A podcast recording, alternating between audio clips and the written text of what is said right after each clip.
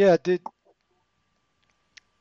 thinking or worrying or having a fear about something that we cannot control Mhm. does not help us in any way.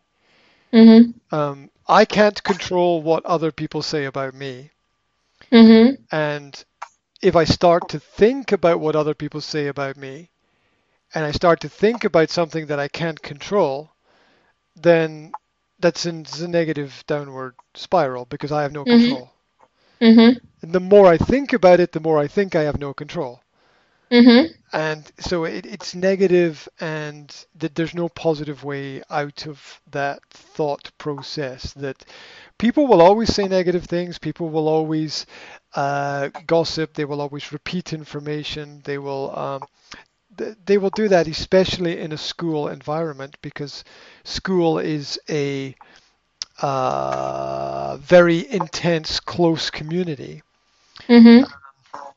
So um, that's that's understandable that people will talk, but people will talk anyway about everything, and everything is school is like looking at the world through a magnifying glass. Yeah, everything Mhm. is everything is bigger, Mhm. and especially things that are not important, right? Mhm. especially things that are not not important. So, as a person who cares, and you obviously care about your students, you care about your job, you care about the work, you care about the community, you care about the people around about.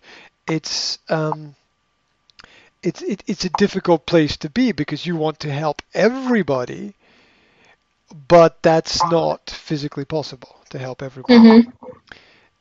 um, especially in a school where the environment is, as I said, not natural.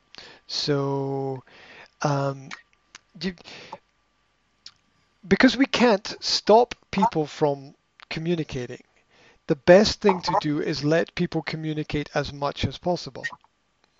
Mhm. When that happens, everything becomes noise and nobody listens anymore. Mhm. Or people who are rude in conversation, sometimes it's a good idea to not stop them. Just let them continue. Because A, they will just show everybody how bad they are and how rude they are. And B, eventually they will not have anything to say Mhm. because they feed from your negative reactions. The more Mhm. negatively you react, the more energy they get from the situation. So, Mhm. for example, if someone is negative to me, I always ask them to tell me more about this, Mhm. which accepts what they say and encourages them to continue down a road which is very bad for them Mhm. because all they can do is make everything bigger and eventually it becomes ridiculous and, and stupid. So, uh, so um, it's not always possible, but it's an interesting tactic in conversation to when you know someone is wrong, ask them Mhm. to talk more about it Mhm. because they will only become more wrong. Mhm. Yeah.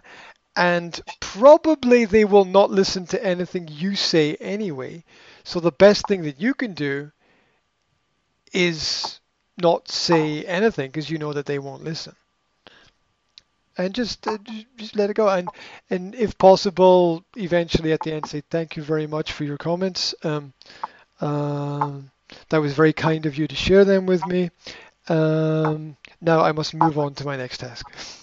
And we try to stay affirmative about the negative situations that we have so that um, uh, so that we don't get pulled into other people's darkness. We don't get Mhm. pulled into other people's negativity because Mhm. obviously that person has more problems in their life. Obviously, they want everybody to be part of their problems.